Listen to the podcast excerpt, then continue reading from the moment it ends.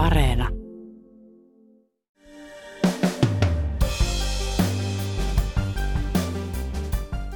Ralliautoja, kartanoita, huvijahteja ja perävaunu. Tätä kaikkea on jäänyt suomalaisten viranomaisten haaviin kevään aikana, kun pakotteiden kohteena olevien venäläisten omaisuutta on takavarikoitu ja jäädytetty kymmenien miljoonien eurojen edestä – Uutispodcastissa Jyri Hänninen kertoo, miten Ylen MOT-toimitus on kevään aikana yrittänyt selvittää, keille takavarikoitu omaisuus oikein kuuluu. Samalla on käynyt ilmi, miten kehnolla tolalla pakotteiden valvonta on Suomessa ollut. Tänään on perjantai 27. toukokuuta. Kuuntelet Ylen uutispodcastia. Minä olen Reetta Rönkä.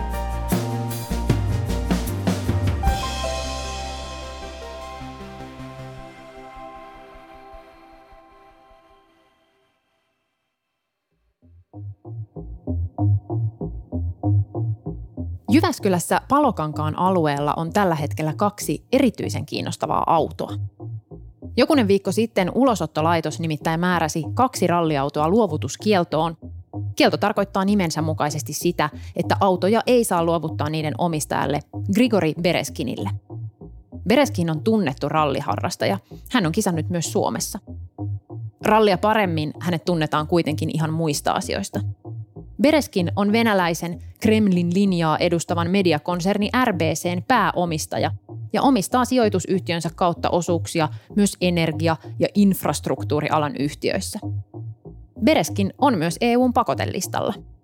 Pakotepäätöksessä häntä nimitetään Putinin kätyriksi – No jos mä nyt suoraan sanon, niin mun mielestä ne vaikuttaa, että ne on oligarkin tai tällaisen rikkaan venäläisen liikemiehen erittäin kalliita leluja, eli satoja tuhansia euroja hän tuollaiset ralliautot maksaa.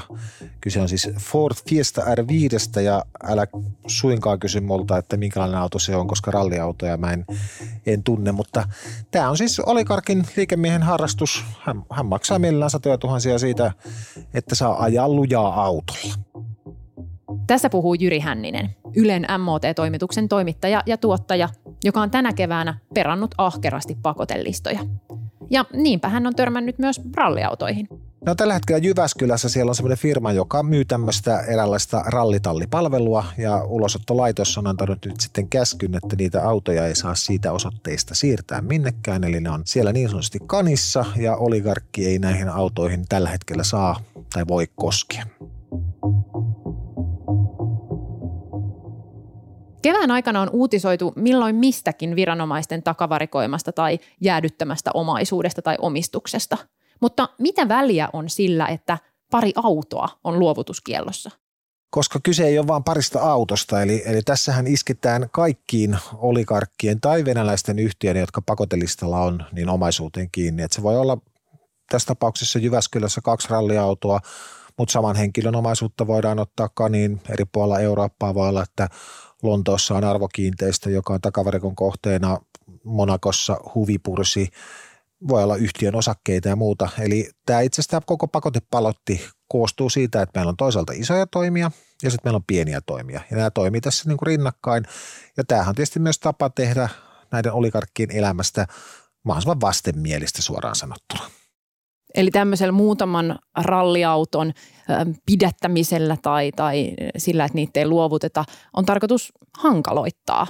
Kyllä, kyllä. Eli tämä on siis vähän, me halutaan myös henkilökohtaista hintaa laittaa nämä ihmiset maksamaan. Ja voi olla, että jollekin se ralliauto voi olla äärimmäisen tärkeä asia, että mä pääsen tuonne luukuttamaan jonnekin soratielle ja ajamaan kilpaa ja sitten kun se häviääkin tuosta pois, niin se voi olla, että se on tälle kyseiselle ihmiselle erittäin isokin, isokin asia – Tosin en tiedä tässä kyseisessä tapauksessa, että onko näin. Niitä on kiinnostavaa, koska kyseessä oleva, äh, oleva henkilö, eli Grigori Bereskin, hänestä on arvioitu, että hänen omaisuutensa arvo on siis jotain 800 miljoonaa euroa. Ja, ja siinä potissa muutama ralliauto ei tunnu kovin isolta asialta. Joo, ja se on sanottava, että itse asiassa mitä tulee tämmöisiin venäläisiin todella isoja olikarkkeja, niin 800 miljoonaahan on, on ei, ei mitään, että siellä on ihmisiä, joilla on miljardeja tai kymmeniä miljardeja ja hän on venäläismittapuussa, niin, niin loppujen aika pieni tekijä, toki osa Kremlin propagandakoneistoa ja siksi hän myös pakotteiden kohteena on. Euroopan unionilla on ollut Venäjän vastaisia pakotteita vuodesta 2014 lähtien. Tämän vuoden helmikuusta alkaen EU on asettanut Venäjälle viisi pakotepakettia ja kuudennesta neuvotellaan parhaillaan. Talouspakotteet koskevat esimerkiksi pankkeja. EU on jäädyttänyt Venäjän keskuspankin varat ja sulkenut osan venäläisistä pankeista kansainvälisestä SWIFT-maksujärjestelmästä. EU on asettanut myös tuonti- ja vientikieltoja, rajoittanut venäläisten tiedotusvälineiden toimintaa sekä sulkenut EUn ilmatilan venäläisiltä ilma-aluksilta. Henkilöpakotteet kohdistuvat muun muassa Venäjän presidentti Vladimir Putiniin, yrittäjiin ja oligarkkeihin. Heille on määrätty matkustuskieltoja ja heidän varansa on jäädytetty. Tällä yhdistelmällä halutaan aiheuttaa mahdollisimman paljon haittaa Venäjälle ja näitä pakotteita oikeastaan voisi kuvata jonkunnäköiseksi taloudelliseksi sodaksi Venäjää vastaan. Halutaan laittaa Venäjä maksamaan hintaa siitä, että Venäjä hyökkäsi Ukrainaan ja tappaa tällä hetkellä siellä siviilejä. Ja millä perusteilla erilaiset venäläiset tällä hetkellä päätyy esimerkiksi pakotelistoille? No siellä on tietysti valtiollisia toimia, ne on, ne on itsestään selviä, eli tahoja, jotka, jotka yhtiöitä tai, tai tota, muita toimijoita, jotka suoraan tukee Venäjän politiikkaa. Toinen merkittävä ryhmä on nimenomaan nämä Putinin lähipiiriläiset, eli on katsottu, että Venäjä on, Venäjä on korruptoitunut maa, niin kuin me hyvin tiedetään, ja ää, siellä on varastettu kansan rahaa, ja myös tätä rahaa käytetään erilaisissa operaatioissa koko aika, ei välttämättä suoraan Ukrainan sodassa, mutta kun Venäjä esimerkiksi tekee jotain peiteoperaatioita Euroopassa, niin hyvinkin se raha, hyvin usein se tulee oligarkkien taskusta, jolloin nämä valikoituu ne henkilöt, jotka katsotaan, että ne on lähellä Putinin lähipiiriä tai e, jollain tavalla edistävät Venäjän tämmöistä kansallista etua. Eli halutaan maksimoida se haitta sinne, mutta toki sillä on sitten tavallisenkin kansaan vaikutusta, koska kyllähän Venäjän talous on, on tota romahtamispisteessä tällä hetkellä ja se tulee näkymään jokaisen venäläisen arjessa. Kuinka paljon EU on takavarikoinut omaisuutta pakotteiden avulla? E-, Euroopan unioni on arvioinut, itse asiassa jo huhtikuun alussa arvioi, että siinä vaiheessa jo yli 30 miljardin euron arvosta oli EU-maissa takavarikoitu pakotteita ja mun mielestä jokainen pakotepäätös on tietyssä mielessä onnistunut aina, aina kun jotain omaisuutta saadaan, saadaankaan. Niin, mutta mä sanoisin, että se suuri kuva on tässä tärkein. Eli jos katsot, missä jamassa Venäjän talous on tällä hetkellä, niin se on, se on katastrofaalisessa tilanteessa ja huonompään päin menee. Ja tämähän on myös tapa pyrkiä vaikuttamaan siihen kansan mielipiteeseen. Eli jossain vaiheessa, kun leipää ei meinaa kaupasta saada tai inflaatio laukkaa ja tili on tyhjä rahaa, että saa, niin toive tietysti on se, että Venäjän kansa alkaisi myös kyseenalaistamaan näitä toimia ja Putinin hallintoa. Tätä ei ehkä niin suoraan EU-päättäjät ole ääneen sanonut, mutta tämähän tässä tietysti taustalla on. Eli kyllä näitä onnistumisia koko aika tulee ja kyllä Venäjä myös on joutunut tuskaa kokemaan. Mun on mahdotonta arvioida tai suhteuttaa. Onko 30 miljardia euroa paljon vai vähän? Siis jos sä mietit olikarkkien omaisuutta tai venäläisyhtiön omaisuutta, niin se on ihan murto-osa siitä. Et, et jos puhutaan Euroopan tasolla 30 miljardista eurosta ja, ja ö, Venäjältä on viety noin tuhat miljardia euroa varallisuutta pois 2000-luvulla, niin me ollaan päästy niin kuin näkemään vasta murunen siinä. Mutta se ongelma on se, että se osa siitä venäläisestä omaisuudesta on sellaista, että sitä ei oikein kyetä jäljittämään. Se on niin huolellisesti piilotettua, käytetään erilaisia bulvaanijärjestelyitä tai veroparatiiseja ja viranomaisilla ei välttämättä ole, ole kykyä, osaamista, tietoa hakea sitä omaisuutta. Eli se 30 miljardia, se on häviävän pieni osuus siitä, mitä venäläistä rahaa maailmalla liikkuu.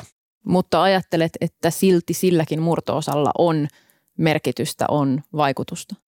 Kyllä, ja sitten pitää muistaa, että, että e, oligarkit on tottunut siihen, että heidän elämänsä on kansainvälistä. Että vaikka tällä hetkellä esiintyvät patriotteina ja tukevat Kremliä ja, ja kannattavat Ukrainan sotaa, niin todellisuudessa nämä oligarkit on jo vuosikymmenten ajan elänyt elämää, jossa lennetään yksityiskoneella Lontoon kodille – ja lapset ovat lontolaisessa yksityiskoulussa, kesälomaan lähdetään viettää Nitsa huvilalle ja välillä lennellään sinne sun tänne eri puolilla Eurooppaa. Tämä elämä on loppu nyt olikarkeilta.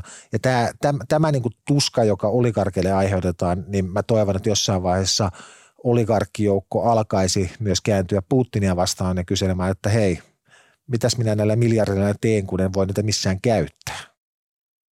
Suomi ei tietenkään ole mikään oligarkkien ykkösmaa. Me ollaan, ollaan tota, pieni pohjoinen maa, joka ei ole se kaikkein houkuttelevin kohde, että jos oligarkki haluaa ostaa upeita linnoja tai, tai kartanoita, niin yleensä ne on lähinnä Välimeren maita tai sitten ostetaan Lontoon keskustasta kiinteistöjä. Mutta Suomessakin on takavarikoitu omaisuutta useiden kymmenien miljoonien eurojen arvosta ja se on sitten aika monen kirjavaa se, että mitä täällä takavarikkoon on menty. Ja tämähän on koska tässä on kyse EUn yhteistä toimista, niin näinhän tämän pitääkin toimia, että Suomessa se voi olla joitain kymmenen miljoonia, mutta jossain Ranskan tapaisessa maassa se voi olla satoja miljoonia tai miljardeja, ja siitähän se koko potti sitten syntyy, eli tarkoitus on nimenomaan, että kaikki EU-maat yhteisenä rintaman toteuttaa näitä. Lisää autoja, mutta tällä kertaa Ferrareja – Ylen MOT-toimitus on penkonut kevään aikana venäläisiä omistuksia ja rahavirtoja. Toimitus on käynyt läpi EUn pakotelistoja ja tutkinut venäläisten bulvaanijärjestelyjä. Nyt Jyri on tuonut studioon mukanaan papereita ja kertoo, miten omistusten jäljille päästään, kun asiakirjat eivät kerro kaikkea.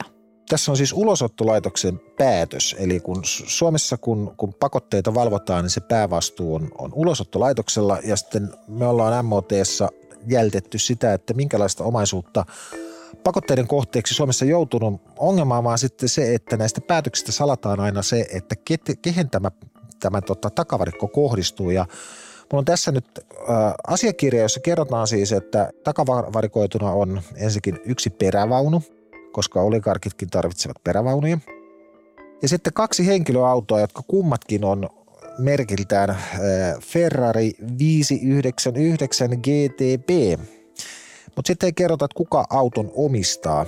Ja me sitten mietittiin hetken aikaa, että kuinka nyt selvitetään, että kenen autoja nämä ovat. Meillä oli tietysti vähän aavistusta, mutta ennen kuin me voidaan juttua julkaista, niin meidän tietysti pitää se myös vahvistaa. Ja me tajuttiin toki, että Suomi on, on aika pieni maa, jossa tuolla nyt ei ihan joka päivä vastaan tule kadulla Ferrareita, että ei tämän mallisia autoja voi hirveän montaa olla Suomen ajoneuvorekisterissä, jolla me pyydettiin Trafikomilta, joka ylläpitää ajoneuvotietoja, niin me pyydettiin tiedot kaikista tämän mallisista autoista, joita Suomessa on. Ja kuinka ollakaan sieltä kaksi juuri tämän mallista autoa öö, löytyy, jotka omistaa Boris Rottenberg, pakotelistalla oleva, oleva oligarkki, jolla on myös Suomen kansalaisuus, jolla me saatiin tällä tavoin vahvistus siihen, että kuka nämä autot omistaa. Ja koska nämä päätökset on, on tämän tapaisia, että sieltä salataan, salataan aika paljon tietoja, niin sitten se on tämmöistä salapoliisityötä, jolla aina ratkotaan, että kuka mitäkin omistaa ja miksi se on takavarikossa.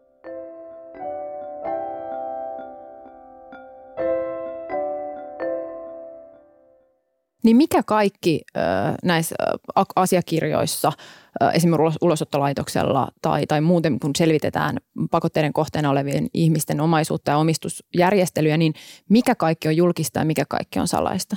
Nimi on, on aina salattu, eli jos takavarikko kohdistuu vaikka Boris Rottenbergiin, niin hänen nimeä ei siinä kerrota. Myös jos on kyse yhtiöstä tai esimerkiksi yhtiön omistamista osakkeista, niin näiden yhtiöiden nimet salataan – mutta silti niitä pystyy päättelemään. Eli esimerkiksi, esimerkiksi kun Gennady Timchenkon omistukset entisessä Hartwall-areenassa, nykyisessä Helsinki-areenassa, niin takavarikoitiin, niin se me pääteltiin asiakirjasta, jossa mainittiin vain – yhden luksemburgilaisen yhtiön nimen loppupääte, eh, eli kun samaan tapaan kuin Suomessa on osakeyhtiö tai kommandittiyhtiö, niin Luxemburgissa on omalaisensa yhtiömuodot, ja sitten siellä mainittiin kaksi suomalaista yhtiöitä ja osakkeiden määrä.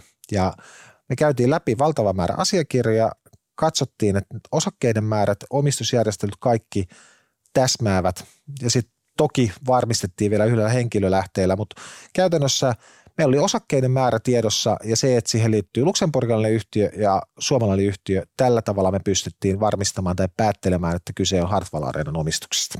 EUn pakotelistat on kaikille julkisia. Kuka tahansa voi tarkistaa, että mitä yhtiöitä ja henkilöitä siellä on. Ja sitten myös nämä Suomessa tehdyt pakotteisiin liittyvät takavarikkopäätökset ovat osin julkisia, joiden avulla sitten aletaan hahmottamaan, että kuka tämän omaisuuden takana olisi ja mi- miten me siihen päästäisiin käsiksi, jonka lisäksi me ollaan tehty sitten myös sellaista pakotteisiin liittyvää työtä, joka ei liity suoraan Suomeen, eli me ollaan tutkittu esimerkiksi Rottenbergin perheen käyttämiä bulvaanijärjestelyiltä. Me jahdattiin yhden ö, kymmenien miljoonien euron arvoisen huvijahdin omistajaa Ja lopulta omistusketjun päästä löytyi meille täysin tuntematon venäläinen henkilö ja raavittiin päätä, mietittiin, että kuka hän on.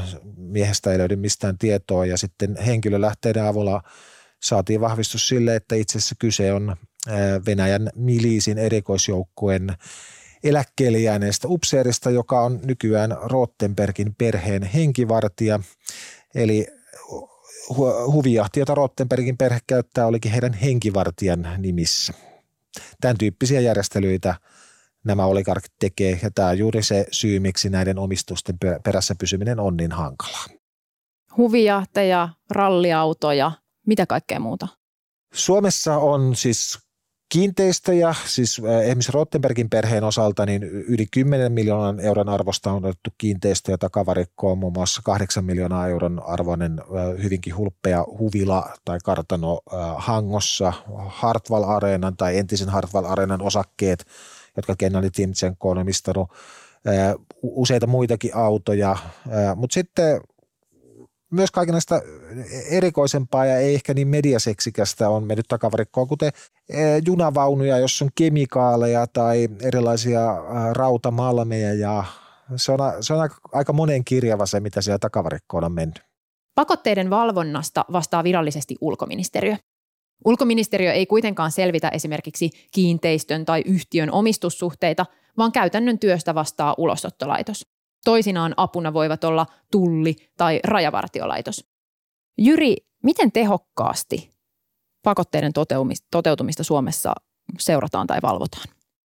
Mä sanoisin, että kaksijakoisesti. Nyt meidän pitää muistaa se, että, että vaikka me puhutaan nyt tietysti niistä pakotteista, joita on asetettu tänä keväänä Venäjän hyökättyä Ukrainaan, niin ensimmäinen kierros, pakotekierros oli jo vuonna 2014, kun Venäjä hyökkäsi tai vallotti Krimin niemimaan ja ne oli tietysti huomattavasti suppeammat ne pakotteet, mutta musta tuntuu, että Suomessa ei juuri tehty sen jälkeen hirveästi toimia. Eli, eli meillä ei luotu sellaista systemaattista järjestelmää pakotteiden valvontaan. Ja nyt sitten, kun 2022 tuli nämä valtavan laajat, ihan poikkeuksellisen laajat pakotteet, niin viranomaiset tietyssä mielessä yllätettiin housut kintuissa ja poliitikot ei ollut myöskään valmistautunut siihen, että että resursseja viranomaistoiminnassa oli, jonka takia alkuvaiheessa siellä tuli, tuli kaiken näköisiä myös virheitä viranomaispuolella ja jopa tämmöisiä farssinomaisia piirteitä, mutta se on sama aikaan sanottava, että ulosottolaitos on kyllä petrannut, sinne on palkattu lisää väkeä ja nyt tulosta on alkanut, alkanut myös, myös tulla, mutta alku oli aika, sanoisinko surullista suorastaan. Millaisia virheitä siellä tapahtui? Meillä oli oikeudessa yksi tapaus, jossa oli siis oli takavarikoitu yhtiön varoja ja ulosottolaitos oli perustellut sitä sillä, että nämä varat oli menossa yhtiölle, jonka omistaa venäläinen erittäin vaikutusvaltainen oligarkki Arkadi Rottenberg. Mutta samassa yhteydessä ulosottolaitos perusteli myös päätöstä sillä, että vyyhtiin liittyisi Gennadi Timchenko, varmaan Suomessa kaikkein tunnetuin oligarkki, ja hänen poikansa Sergei Timchenko – ja meiltä meni noin 10 minuuttia aikaa varmistaa, että itse asiassa Tyhtiin ei liity millään tavalla Gennady Timtsenkon poika, vaan saman niminen henkilö, joka on tosin syntynyt 15 vuotta myöhemmin, anteeksi aikaisemmin, ja kyse oli vaan siis Kaimasta. Ja se itse asiassa selvisi aika lailla googlettamalla asioita, ja silti ulosottolaitos vei oikeuteen todisteena, että tässä on kyseessä Gennady Timtsenkon poika. Se oli, se oli hiukan noloa suorastaan viranomaisilta.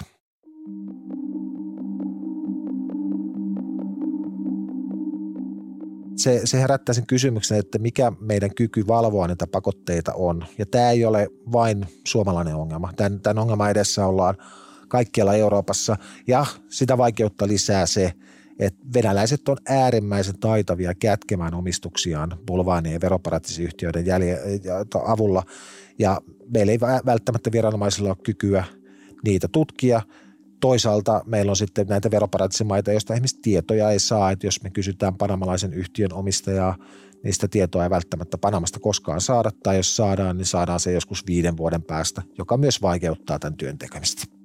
Mutta tulkitsenko siis oikein, että, että okei, yhtä aikaa niin näiden asioiden selvittäminen on tosi hankalaa. Siinä on varmaan niin mahdotonta täydellisesti onnistua, koska on niin paljon piilotettua piilossa olevaa tietoa – mutta samaan aikaan viranomaiset voisivat myös pärjätä vähän paremmin?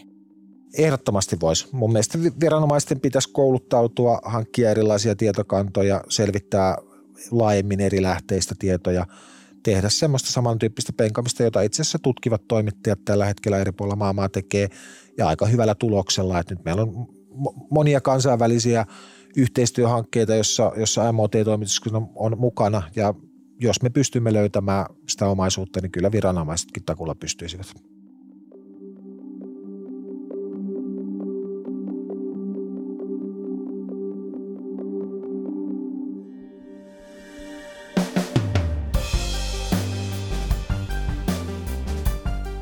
Kiitos kun kuuntelit Ylen uutispodcastia. Uutispodcast ilmestyy joka arkipäivä kello 16 Yle Areenassa. Sieltä löytyvät myös uutispodcastin edelliset jaksot. Voit lisätä meidät suosikiksi painamalla sydäntä. Palautetta voi laittaa sähköpostilla uutispodcast at yle.fi ja muut löydät somesta at Reetta Ronka. Tämän jakson äänistä ja leikkauksesta vastasivat Jaana Kangas ja Sami Lindfors. Uutispodcastissa me syvennymme siihen, mikä on tärkeää juuri nyt. Moi moi!